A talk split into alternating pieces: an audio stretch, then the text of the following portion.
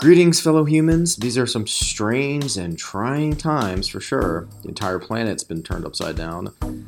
In just a few weeks, life as we've known it has irreversibly changed. Events like this don't happen often, not even once in a lifetime, maybe once every hundred years.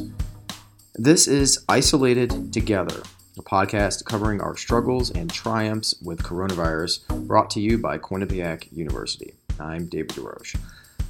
We'll be looking at every conceivable angle related to this pandemic and its aftermath. That includes the serious stuff and the stuff we can laugh at. One day we might talk to healthcare workers and people who have recovered from the virus and their families and look at the healthcare system and its struggles. The next day we might dig up tips and tricks for being creative in a world without toilet paper or mayonnaise. Those are two completely unrelated stories, by the way. We're going to explore the problems with testing, and we'll be interviewing epidemiologists, virologists, biostatisticians, public health experts, and regular folks, just like you and me. How do you keep your hands moisturized after washing them 30 times a day? I haven't figured that one out yet. But no, I want to know how are you dealing with the shifts in cultural norms and social exchanges? How many Zoom happy hours can you take before you spill alcohol all over your computer?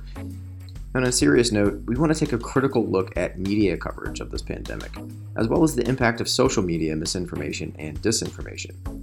Clear, accurate, and contextual information is more important now than ever before.